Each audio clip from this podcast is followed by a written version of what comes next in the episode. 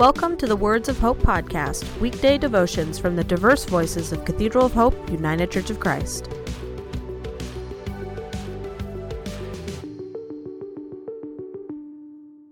The devotion for today, Monday, November 2nd, was written by Hardy Haberman and is narrated by Reverend Andrea Davis.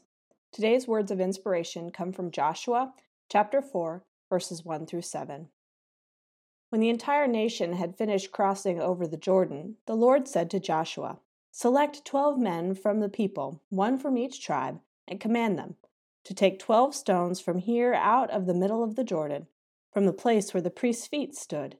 Carry them over with you, and lay them down in the place where you camp tonight. Then Joshua summoned the twelve men from the Israelites whom he had appointed, one from each tribe. Joshua said to them, Pass on before the ark of the Lord your God into the middle of the Jordan, and each of you take up a stone on his shoulder, one for each of the tribes of the Israelites, so that this may be a sign among you. When your children ask in time to come, What do those stones mean to you? Then you shall tell them that the waters of the Jordan were cut off in front of the ark of the covenant of the Lord. When it crossed over the Jordan, the waters of the Jordan were cut off. So these stones shall be to the Israelites a memorial forever. Hear today's words of hope. It's amazing how something that simple can hold so many memories. But I know that I have a lot of stones that mark significant events in my life. I call them mementos, and one of them is actually a stone. It is a tiny chunk of marble I found when I was only 14 years old, only an inch or so square, it most likely came from a mosaic in, from a villa in Pompeii. I found it on the street as we wandered through the ruins while on vacation in Italy. Being a teenager, I had no idea that I was probably pilfering an antiquity, but I put it in my pocket. I forgot about it until we arrived back home in Dallas. As I was unpacking my clothes, the stone fell out of my pocket. I still have it today, and it doesn't represent the ruins of Pompeii so much as the event the blessing of being able to travel with my parents to Europe and sit in places I had only read about in history books. It also holds a memory of my father and mother and the gift of education and the curiosity they gave me.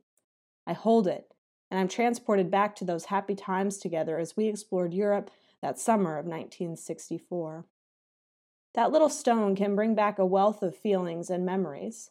And I suspect the same was true for the Israelites who had been delivered to a promised land by a loving God. They could have stopped and carved an elaborate monument to the event, but a simple stack of stones served God's purpose. I think sometimes we underestimate how simple things can be just as effective in memorializing an event as something monumental. I believe God appreciates simplicity. I see it in the teachings of Jesus simple and direct and yet filled with meaning. Let us pray. God of elegant simplicity, may I remember your loving guidance and find meaning even in the simplest of things you place before me. May even a simple stone hold a memory of the miracle of creation and the majesty of your word. Amen.